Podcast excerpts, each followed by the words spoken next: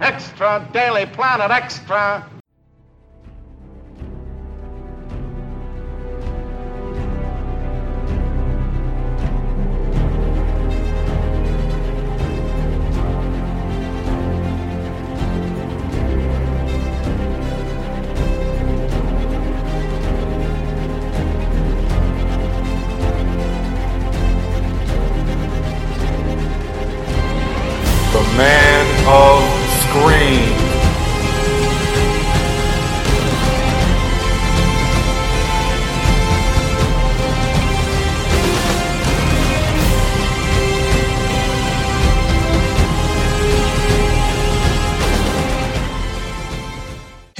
Everybody, welcome to episode 3 of Man of Screen Extra. I am your host, Mike Zummo, and this episode is going to be the first of the next three Man of Screen Extra episodes dedicated to the DC Extended Universe, the feature films. The first episode, which is the one you're listening to right now, will be a conversation between myself and Rebecca Johnson on Geoff Johns being named one of the co-runners of DC films.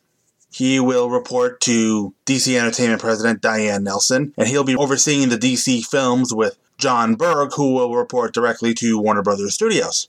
But before that, next month's Man of Screen Extra will be my review of the extended ultimate cut of Batman v Superman Dawn of Justice. I may or may not have guests on that episode. We'll have to see how things go. And in August, I will cover the, the Suicide Squad film, which is coming out on August 5th of this year.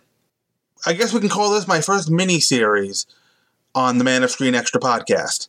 But before that, I just want to talk about a couple things that went on today in the world of the DC cinematic universe.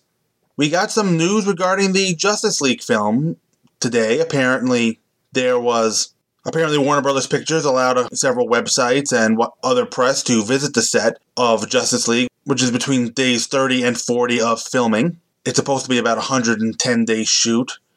So that means about 70 days left to go. So filming should be done sometime at the end of August, early September, I'm guessing, if I'm doing the math properly. And the the articles that came out talked a lot about the formation of the Justice League with Batman and Wonder Woman kind of rounding up the troops. The main villain is expected to be Steppenwolf. Those of you who aren't that familiar with the New Gods stuff that was created by Jack Kirby, Steppenwolf is one of Darkseid's agents. I believe he's Darkseid's uncle.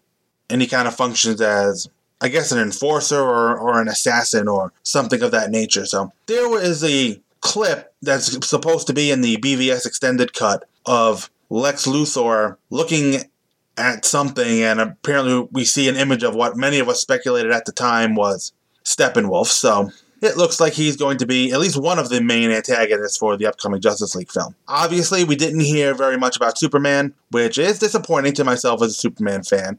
A few people have already already just kind of jump off the bridge over that, and I would like to know more, but at the same time, I'm trying to remain, at the very least, cautiously optimistic.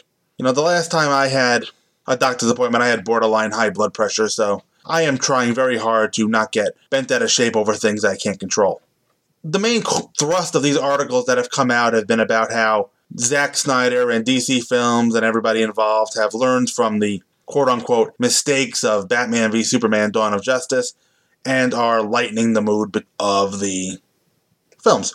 And as usual, Rebecca and I will talk about this later people either love or hate Zack Snyder. There's very little middle ground when it comes to this particular director. And being that he's directing, people have already started picking at what we know of, of the Justice League movie, and I don't know if I was ready for that to start this early. I mean, there's still. I'm recording this on June 21st, 2016. The movie doesn't come out until November 17th or so of next year, so I'm not sure I'm ready for another 17 months of nitpicking this film before it's even come out. Afterwards, fine, nitpick away, but I'm just not interested in the internet freakout 17 months away from the movie's release date.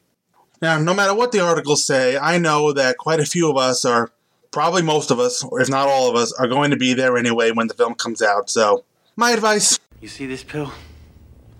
High blood pressure. The doctor says get it under control. Less stress in your life. Delegate. I am delegating. And my blood pressure is not going down. Don't walk in here with with excuses that are going to upset my doctor. Let's not freak out now over a couple of set visits. Let's f- freak out after the film comes out. And those of us bracing for a fight, don't. It just makes it worse. Especially if you're expecting it. If you don't seek out a fight, you won't find one. I made an effort to not get as amped up about this film as I did about Man of Steel, and I think that worked well for me. In the end, it is only a film, not worth getting completely bent out of shape about. Sure, we all want it to be great, and if it's not, there's disappointment that comes with that, but just have a little perspective, that's all. So, with that being said, I'm going to take a quick break. I'm going to play a promo, and then I'm going to have Re- Rebecca Johnson with me, and we're going to talk about Geoff Johns and his role at DC Films. Hang around, folks. It's time for some thrilling heroics, a brand new podcast on twotruefreaks.com. Keep flying, a Firefly podcast. We aim to do the impossible, cover every episode of Joss Whedon's science fiction space opera western, and that makes us mighty. We found as fine a crew as ever populated the podcasting verse. I told them I had a job, they said yes. Didn't much care what it was. So join me, Andrew Leyland. I fought for the independence. May have been the losing side, not so sure it was the wrong one.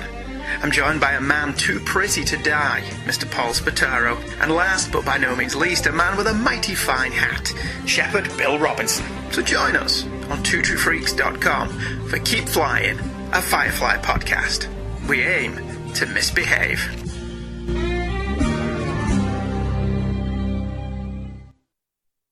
All right, welcome back, folks. And like I promised, I have Rebecca Johnson on the line from Supergirl Radio. Hey, thanks for having me. Yeah, sure, no problem. And we're going to be discussing, I, I wouldn't call it news anymore. It happened about a month ago. But Geoff Johns has been announced as one of the, I guess you call them co heads of what's going to be called DC Films. And he's going to run that with Jon Berg, who's going to report to Warner Brothers. And it's kind of a way to, I guess, centralize what's going on with the DC movies. His role hasn't been clearly defined, but it's kind of clear that he's going to be steering the ship for the foreseeable future. Rebecca, you know, what do you what do you think of this move? Well, it's funny because if you go back and look at the Hollywood Reporter eh, news story, the article about this, I I found the headline really like melodramatic. It was like Batman v Superman fallout. Warner Right. Brothers shakes up executive roles, and it made it sound like such a like a huge disastrous thing. And when you actually kind of go through the article and see what they're saying, it's I don't. I mean, I'm not a Warner Brothers executive. I'm not part of the company. I don't know what's going on in the inner workings, but it doesn't sound like it's that big of a deal because big companies have reorganizations all the time. People are getting promotions or they're put in a new position to help someone else out, and people are reporting to other people. So that's what it sounds like this is. And I think it's actually a good thing because Geoff Johns seems to be the comic book guy or the comic, you know, the DC guy, and then Jon Berg is like more of an uh, like a movie producer, movie executive. So they're kind of staying in their lanes, I guess you could say, Right. and then sort of helping each other merge the two elements, the movies and the comic books. So I think it's actually a really good fit. Yeah, I do too. One thing over the years Warner Brothers has been hesitant or if not refused to do was include the comic book people in their films. They always kind of drew a very very distinct line between this is the movie division and that's the comic book division. And they, and they would take the characters and basically adapt them with little to no input from the folks who handle the characters on a daily basis. And what I think this does is it finally brings that comic element into the movies. By having a comic book mind there, you're gonna maybe we're gonna see some consistency. One of the concerns about Warner Brothers' model going in is no matter how you feel about Zack Snyder, several of these characters are going to be handled by different directors. Zack Snyder handled Batman and Batman v Superman. We're gonna get probably get a little bit of Batman and Suicide Squad handled by something else. So I think you need somebody, kind of a comic guy, to make sure that the characters are consistent over the course of these films, so that we're not getting Snyder's Batman in one movie and Ayer's Batman in, in another. Yeah, I think that's a good point because the movie people can focus on making the movie and put, putting out the best quality product they can. And then Geoff Johns can help steer the comic book elements of the movie and kind of help them understand what the universe is and how the characters maybe should relate to each other. And I thought you made a really good point about how Warner Brothers in the past kind of didn't want to have anything to do with the comic book people. There's a really famous story with Kevin Smith telling his experience of writing a script for, uh, I think, what eventually uh, got called Superman Lives. I think is that movie um, Yeah. that was going to star Nicolas Cage and all that stuff. Uh, he, he tells a story about how he goes to Warner Brothers and he's like, "Why don't you get the comic book people to write this? You know, they write these stories all the time." So even back then, Kevin Smith was like, "No, let the comic book people handle this. They know what they're doing." So now we're seeing the the product of that. We're getting to see that kind of come to fruition where the comic book people actually have a say in how these characters that they deal with all the time get put on the screen. And I think that's gone on to even well before that, probably since 1989. And brace yourself, I'm going to go on a little bit of a rant here. Sure. But Warner Bros. with regards to the superhero movies, and I'm not going to include the Christopher Reeve Superman movies because they were handled a little bit differently. Somebody else had the rights, and Warner Bros. just distributed. But starting with kind of the 1989 Batman film, kind of been a, maybe a level of cinematic snobbery amongst Warner Brothers because they've always wanted to take the hot director. At the time of Batman '89, Tim Burton was just off Beetlejuice, so he was he was the name to grab at that time, and you know he did a pretty good Batman movie in 1989, but then they kind of stopped watching what he was doing, and Batman Returns became a Tim Burton movie. And then after he left, we got the two Schum- Joel Schumacher films. But then when it came to Superman, you saw it countless times where, up until what eventually became Superman Returns, trying to line up throughout the 90s and early 2000s the director of the day. We had McG, we had J.J. Abrams, Tim Burton at one point. So, and then eventually settled on Bryan Singer, which I, which is kind of going after the director and kind of letting them do their Superman. And that's how we got Superman Returns, which was a love letter to the Reeve movies. Right. And I love the Reeve movies. You know, I grew up with those. Superman 4 was the first Superman movie I remember seeing in the theater. I know that's a bad movie, but I'll still defend it out of nostalgia. Sure. Yeah, I think that's a, a good point. And with and with Superman Returns, you know, I have my own problems with it, but I also think there's some good things there. And I think it, it is important to allow a director to have a vision for something. And you can tell that Bryan Singer had a story in mind. He had a tone that he wanted to go after, and he did it, you know, for good or for ill. it, w- it was his movie. And what I like about what WB and DC are doing is that they are definitely director driven. They have, you know, Charles Roven calls it the sandbox, that they have this big thing where they can kind of tap into, all the directors can tap into it, but they can still do their own thing. And they just kind of stretch and make things flexible with the grander universe to make everything fit. And I think Right. that's actually the really smart thing because in the Hollywood Reporter article, it talks about how like Geoff Johns is maybe going to be the new Kevin Feige of Marvel Studios. But I don't think that's a, a good equivalent because from what I understand about what Marvel has done is that Kevin Feige controls the story.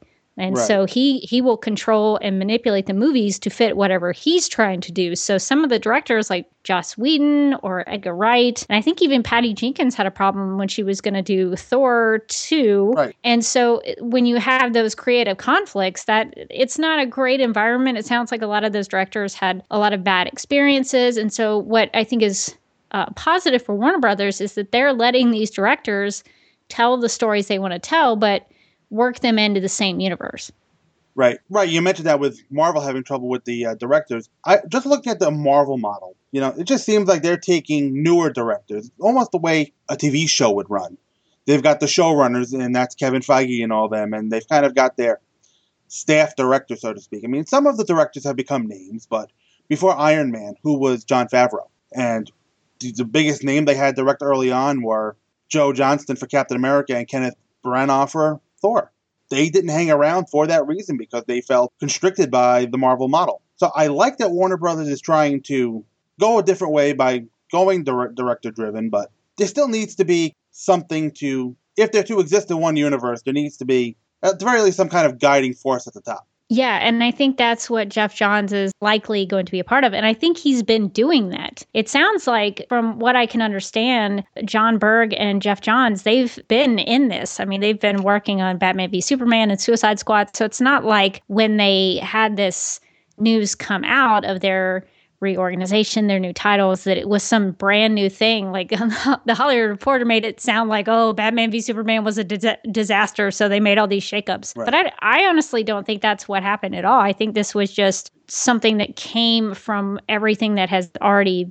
been happening. So this is just something that has organically come from their work and their you know their careers they've gotten promotions because they've done a good job and we're not just seeing this happen right now. This has been in the works for a long time. I mean, we even saw Geoff Johns in that CW special that highlighted Batman v Superman and Suicide Squad and Wonder Woman. Like he's been in this and he's been working with Zack Snyder. He went to the Wonder Woman set. He has been doing all of these things. He's he's been, you know, palling around with Patty Jenkins. So it's it's not anything new. It's just something that has uh, happened as a result of all the hard work he's put into it. So I'm actually really happy for him because he's getting to take the love of these characters that he has and is so clearly, you know, something that it, you know is inside of him, and he's getting to help all of these people bring them to life. Well, we all know the world has its opinion on on Batman v Superman, so this is this Hollywood Reporter article is definitely spun based on that. I am never going to say Batman v Superman was a failure. You can't make eight hundred twenty-seven million dollars on a film and call it a failure. Oh, it, it made like eight hundred and seventy million dollars. Oh, did, don't did, did, did don't I, sell it short. did, did I switch to seven and the two?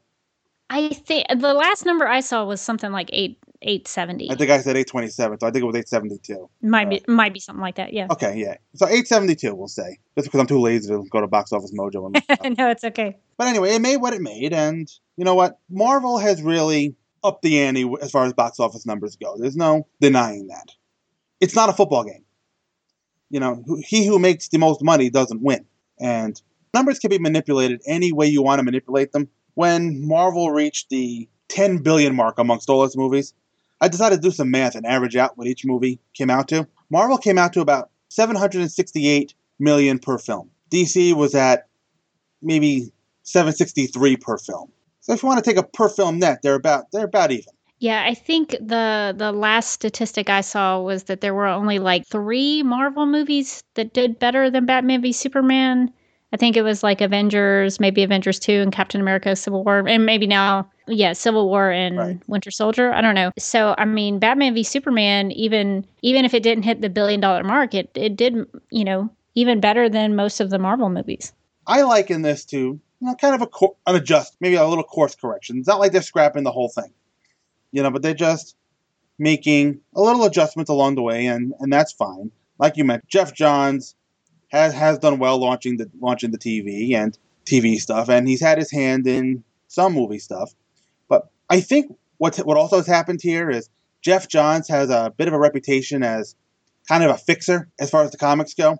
He you know, he came on to Green Lantern in, in 2004 and kind of fixed that after Hal Jordan was a victim of the 90s and turned into all kinds of different things. he was brought in and fixed the Flash comics, which I really don't think needed fixing.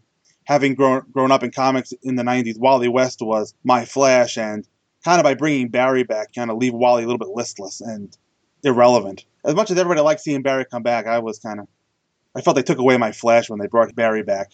Totally understandable. And uh, and and didn't he sort of revitalize Aquaman, or am I getting that yes, incorrect? He, yes, he did that with the with the new Fifty Two. He had a pretty good Aquaman, right? Right, right, right, right. And just I guess we say last month now, he is fixing the DC universe again with Rebirth. I think Geoff Johns is probably through no fault of his own has developed this reputation as a, a fixer, and I think people are latching onto that, even if they don't want to admit it. I think that's very true. I, I personally don't know that the DCEU, like the the movie universe, it needs fixing because I like what I've seen so far. Right. But I think what Geoff Johns might be able to bring to the table is to be able to put in more elements that we might recognize as fans and so that's very exciting. And you know, I, I've heard a lot of people say that the the Flash coming into the Batcave from a possible al- alternate future that that was very Geoff Johns. So Right. I think it's things like that that we'll start to see more of that we that we as fans will recognize and I think that's why it's a it's a strength why it's a positive that he's he's getting this sort of this new title because like like we discussed earlier like he can help these directors add those kinds of elements that will pay off for fans. So I, I don't know if he's fixing it, but I would say he's maybe adding to the universe. But but I, I, I definitely think it's a positive that he is in this position. I do too. He's a very good idea idea man. He is. Yeah, yeah. He doesn't always stick the landings, but I mean, he's had a couple times where he's come on to Superman to uh, kind of straighten things out, and he's kind of left and left in the middle. So his reputation with Superman is a little bit checkered, but he's done great work with with other of the more legacy characters. That's a kind of a line he likes to throw around out there. Ah, I think this is, at the very least, I don't think he's going to be a Kevin Feige and he's going to be controlling controlling the story. I think he's going to have a lot of input into the story, but I don't think the buck is going to stop with him. Yeah. I don't know if there's gonna be a, a Kevin Feige at all because it just sounds like they're all like one big team that they're all working together. So I don't think there's one person who is controlling the story and controlling every movie and how it gets made. Like Kevin Feige, I've heard stories about how he inserted that scene with Thor in that thing with the the pool and he got visions or whatever that was. I can't remember, but Oh, like he ins- yeah, he like inserted that that really wasn't part of what the movie was. And so it's stuff like that where i don't know that he'll have that kind of power but i think he'll be able to make suggestions and that he'll bring a lot to the table with his ideas. So i, I like to think of what they're doing with the dc films is they're just they're they're a big team. Like i even saw a tweet where geoff johns he was like tweeting back at patty jenkins and he referred to all of them all the directors and everything as as their own justice league. Right. and so I think that's a really cool thought that, you know, Zack Snyder and Patty Jenkins and David Ayer and James Wan and um, the guy doing the Flash. I think they're all a, a big a big Justice League making making movies within the same universe. So I like to think of it that way instead of like, oh, there's this one person who is running the show. I definitely think going forward, he's going to have probably more say on who comes in as directors and and things like that. I mean, Zack Snyder's not going to be around forever. Right. I don't even know for sure if he's going to be around past the Justice League movie. I, we haven't heard anything about who's going to do the second one. This is one of the things, you know, this one hurts me with Marvel movies kind of a little bit too. They've announced so many.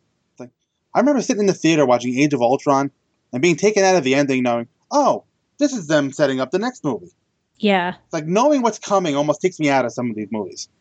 Yeah, I'm I'm sort of particular about way the way I think movies should be made. I think, you know, movies should be standalone things that have a beginning, middle, and end. Right. And and I think what has taken you know, like you, it's sort of taken me out of Marvel movies. And and to be honest, I've stopped going to them because I don't like the way they make movies. I think they make them almost like they're episodes of TV. Right. And so, as a movie snob, that bothers me.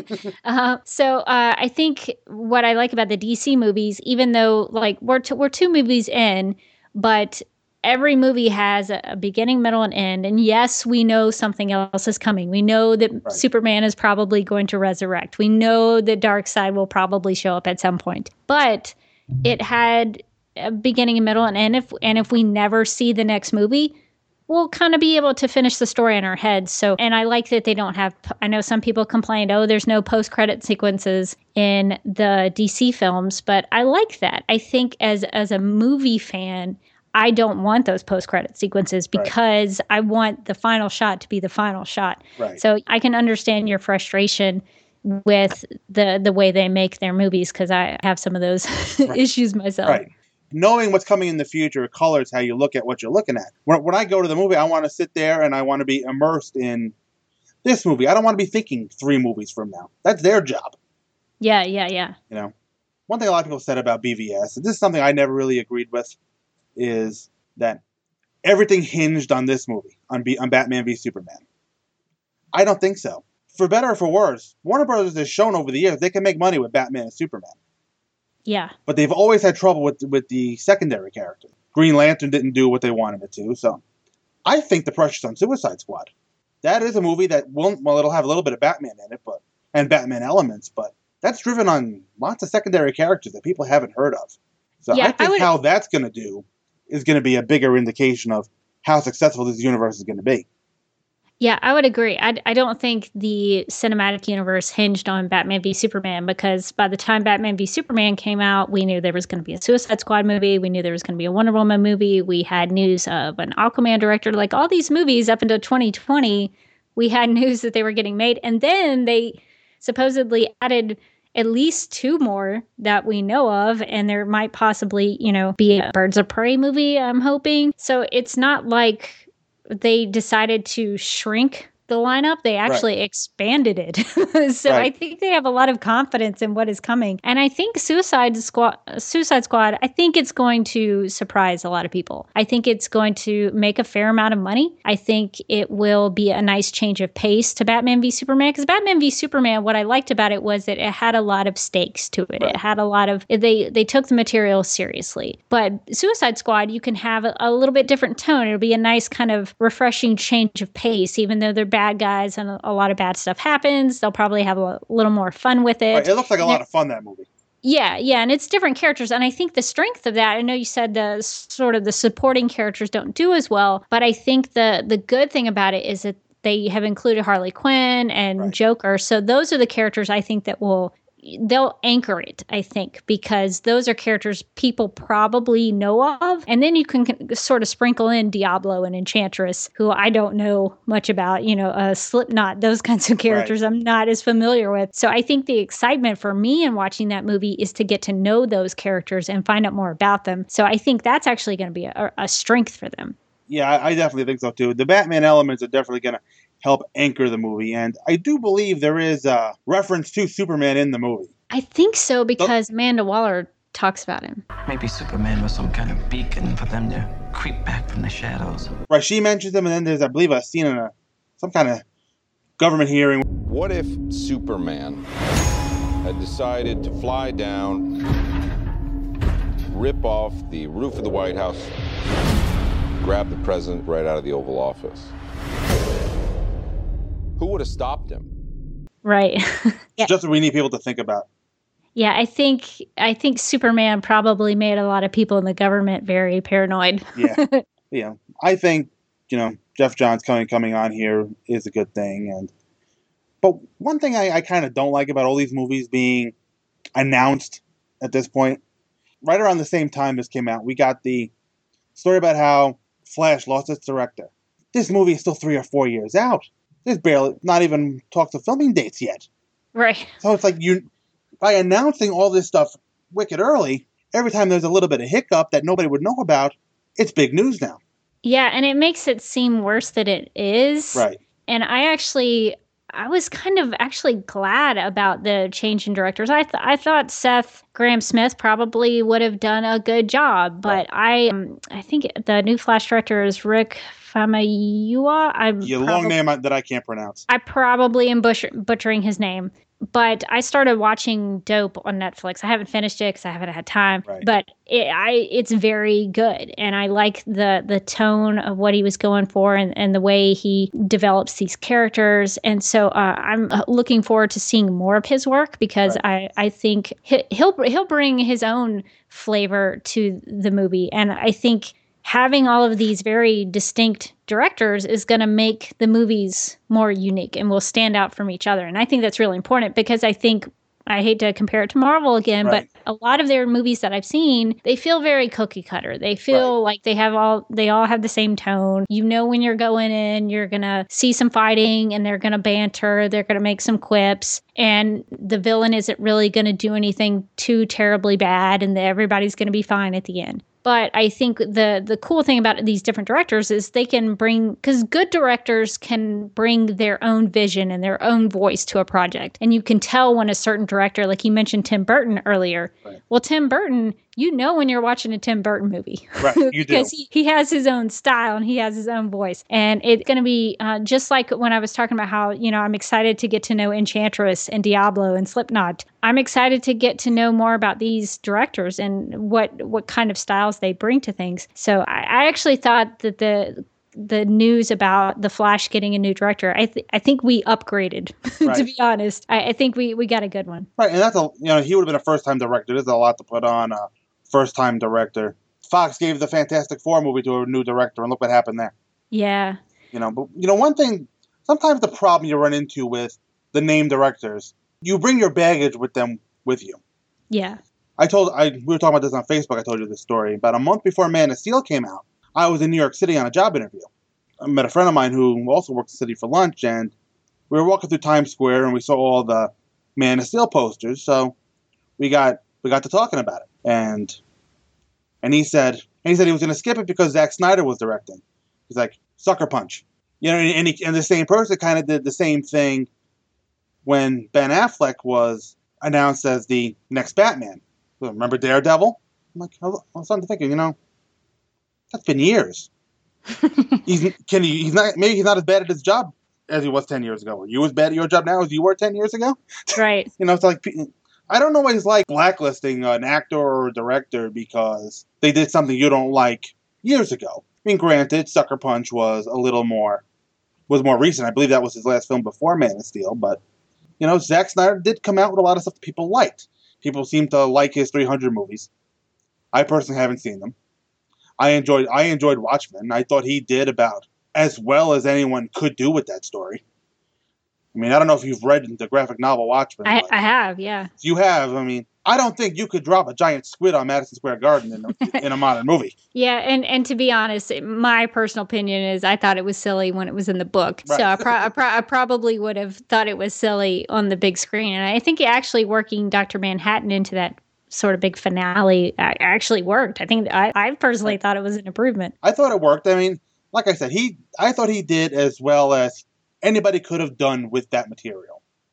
And now maybe a lot of people didn't like it because they thought it was a superhero movie and it wasn't what they expected.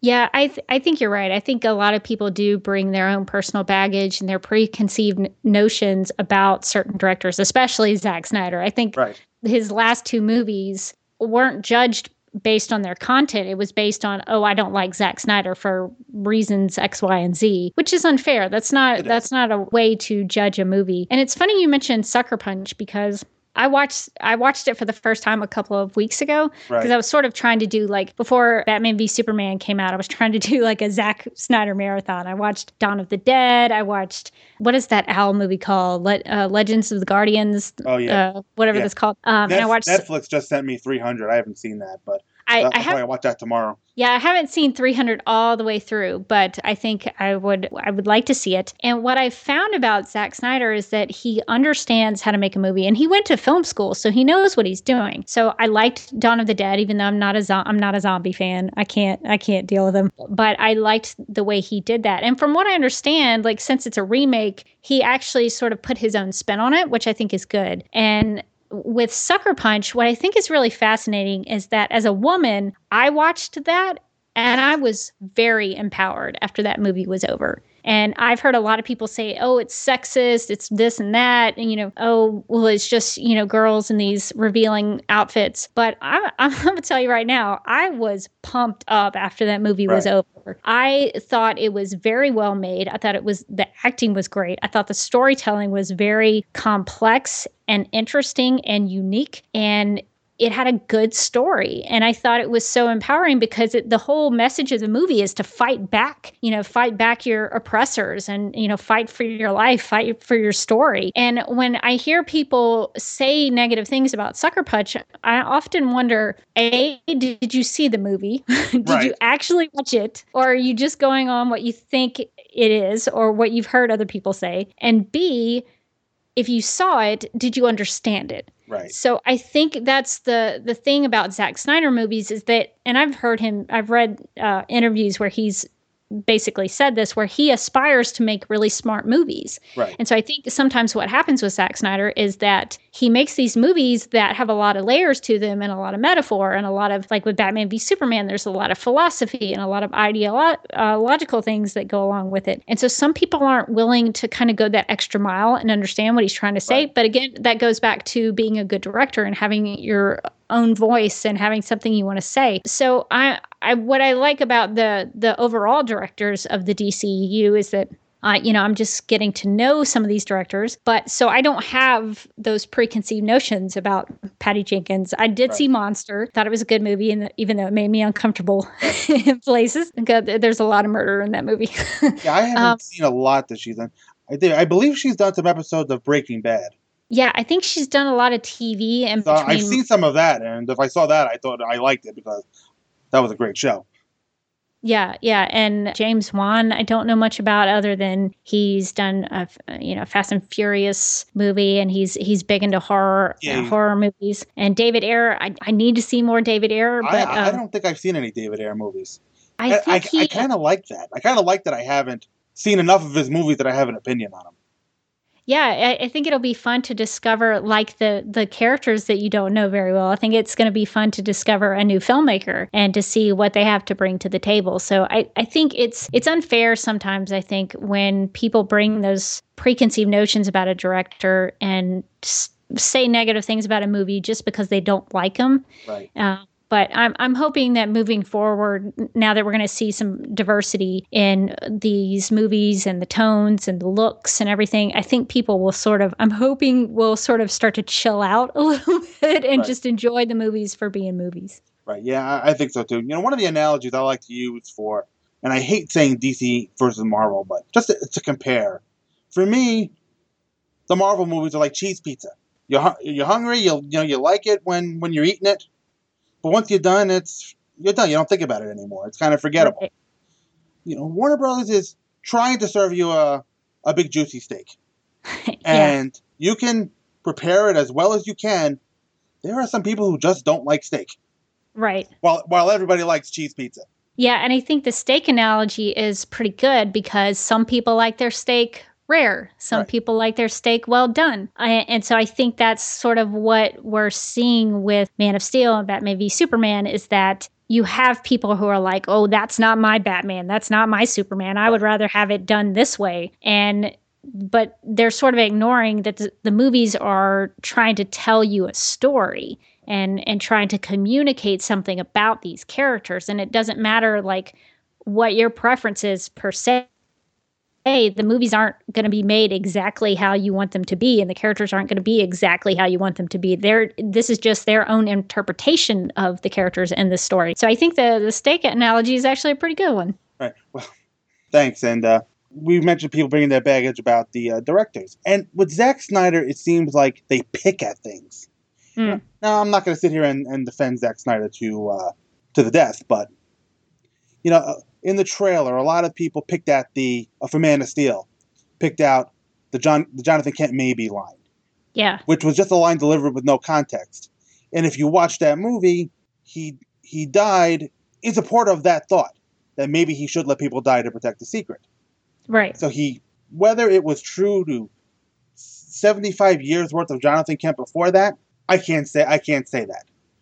But in the terms of that movie, it was true to itself he was true to the character that Zack Snyder was putting on the screen.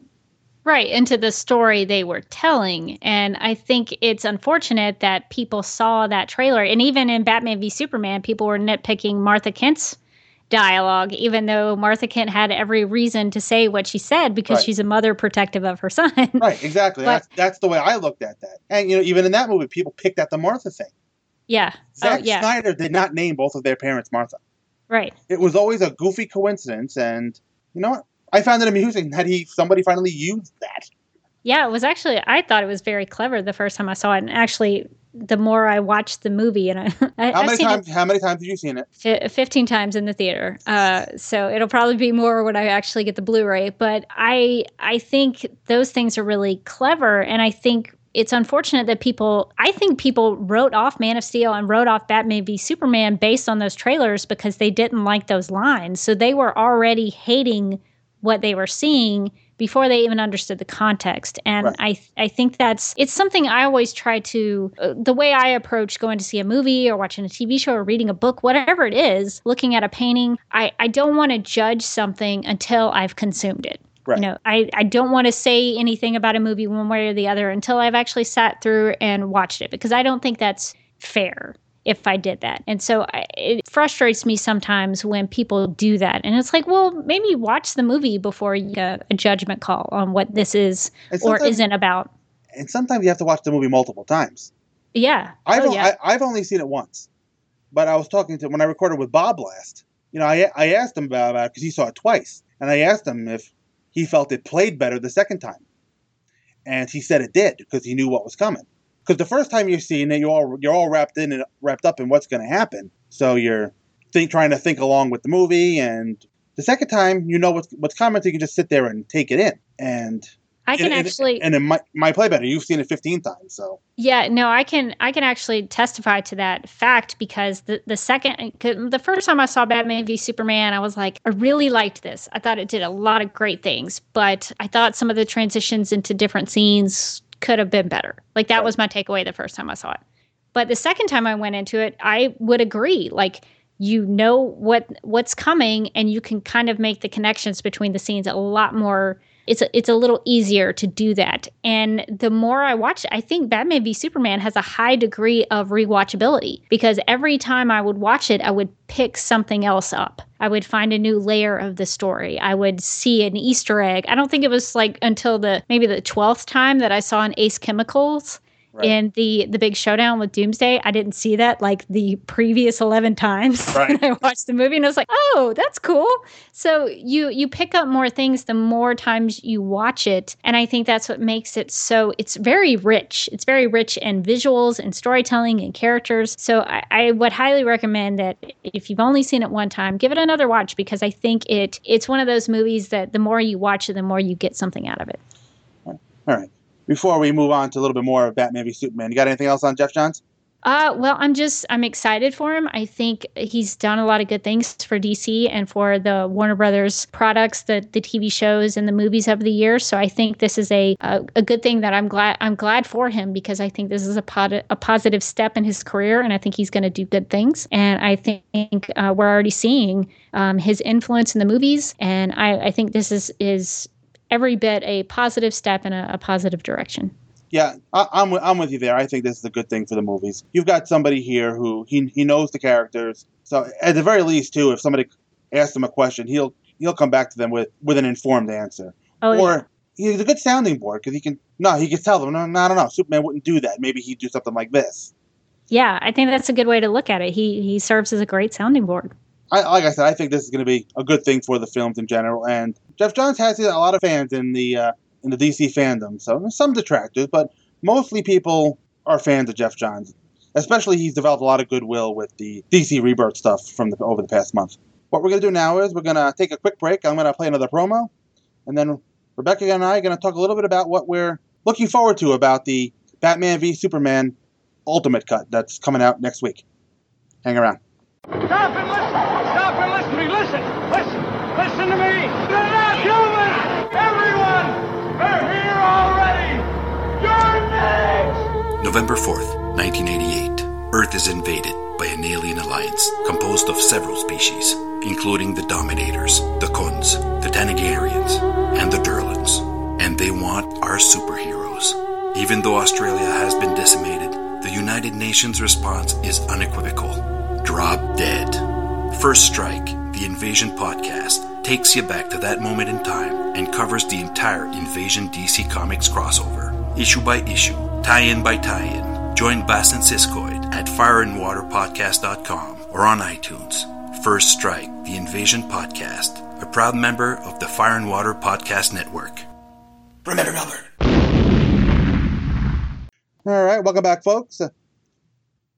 Back here with uh, Rebecca Johnson. Now we're going to, before we close the show out, we're going to talk a little bit about the upcoming R rated Ultimate Cut of Batman v Superman Dawn of Justice, which is coming out on digital Tuesday, June 28th, with a Blu ray release to follow on July 19th. So, Rebecca, what are you looking forward to about this extended cut of the film?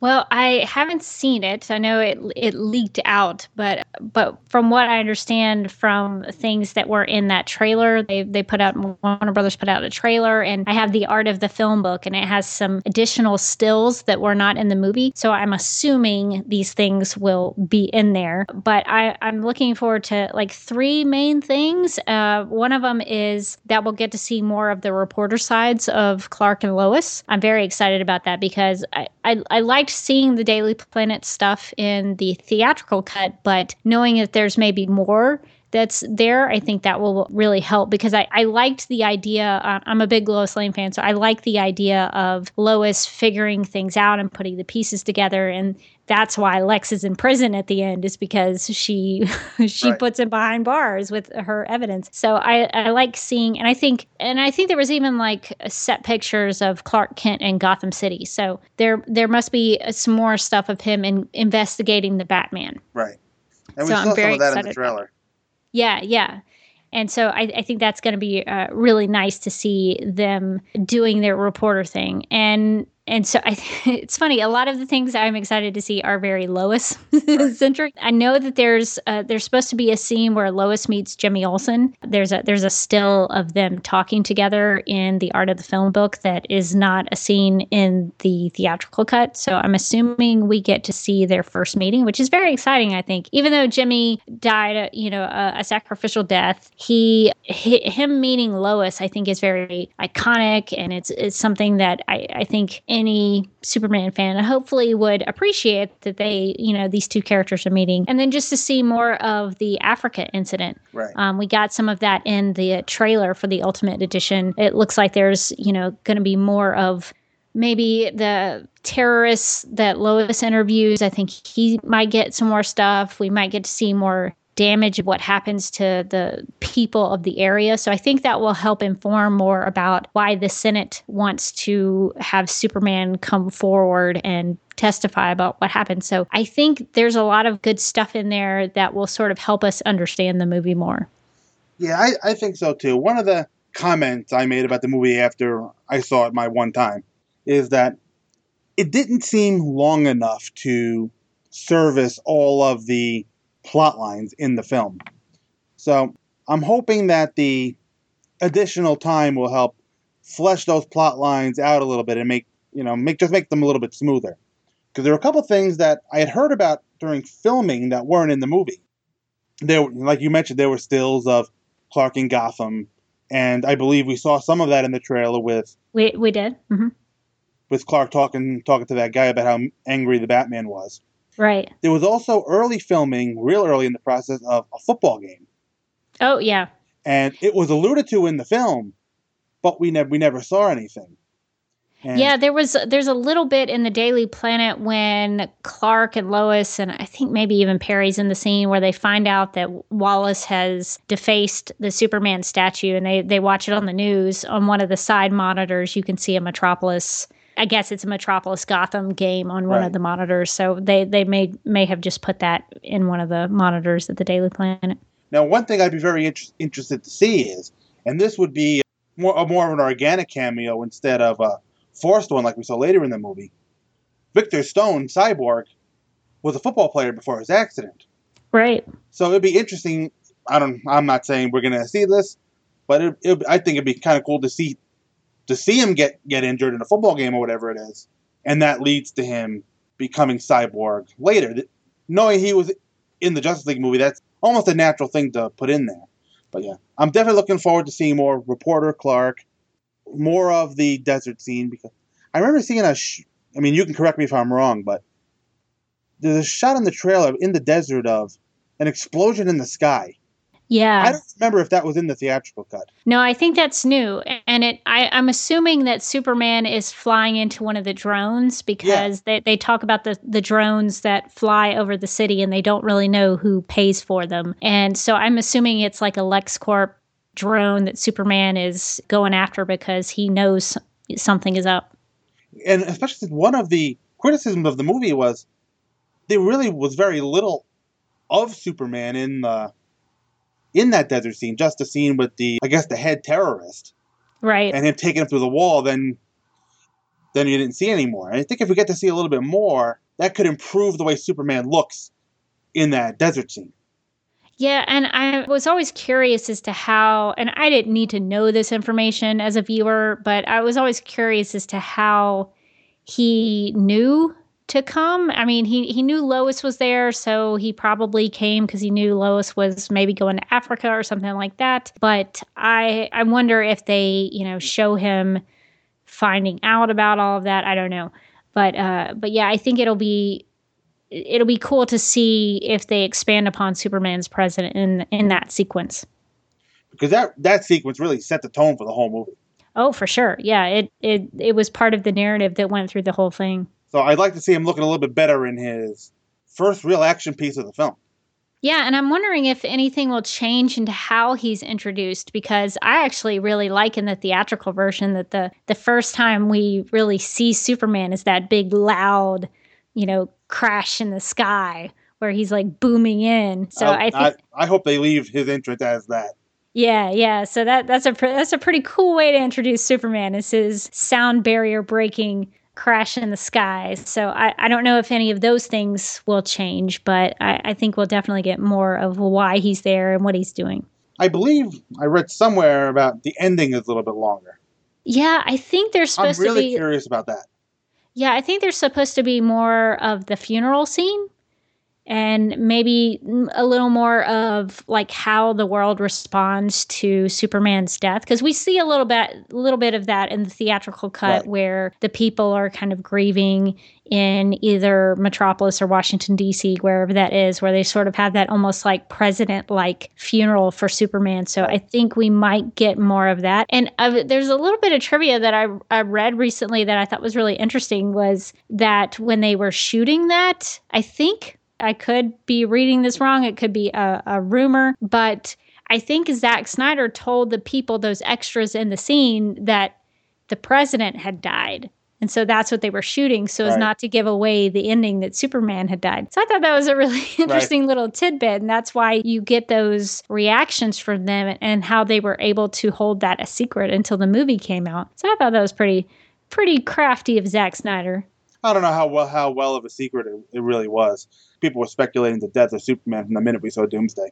Well, that's true, and that- that that's something that I had thought about. But then I was like, but they're doing a Justice League movie af- after this, so how could that work? And so I just sort of put it in the back of my mind, and I was like, well, I think there have been stories where they've fought Doomsday and and he didn't die. So I was actually kind of shocked the first time I saw it because I was like, oh, they went there. I like this. So I I was sort of taken aback by that. So I, for me, when I saw it, they they did a good job keeping it a secret. They did.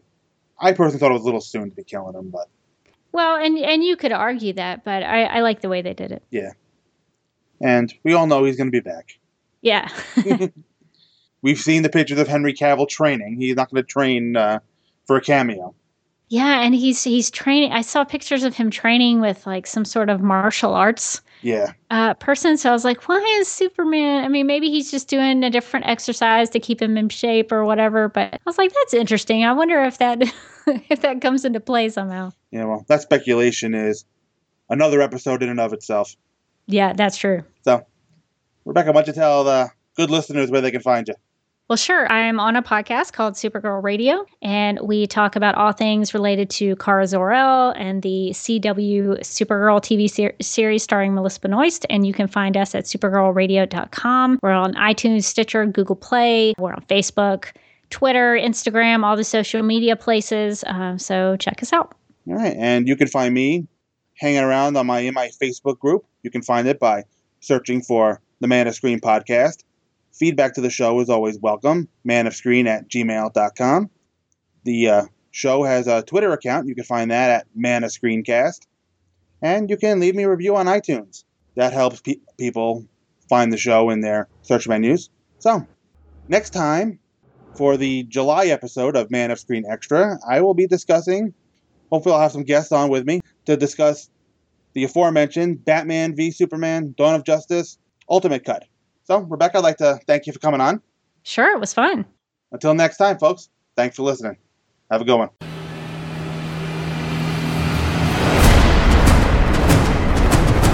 Man of Screen podcast podcast is produced by Mike Zummo, and all opinions on the show are those of Mike Zummo and no one else. All music and sound clips used in the making of the show are for free purposes only, and no copyright infringement is intended. All trademarks and copyrights are original copyright holders. The Man of Screen podcast is a member of the Superman Podcast Network and can be found at www.supermanpodcastnetwork.com. The homepage for the show is manofscreen.podomatic.com, and you can email the show at manofscreen at gmail.com. Thanks for listening.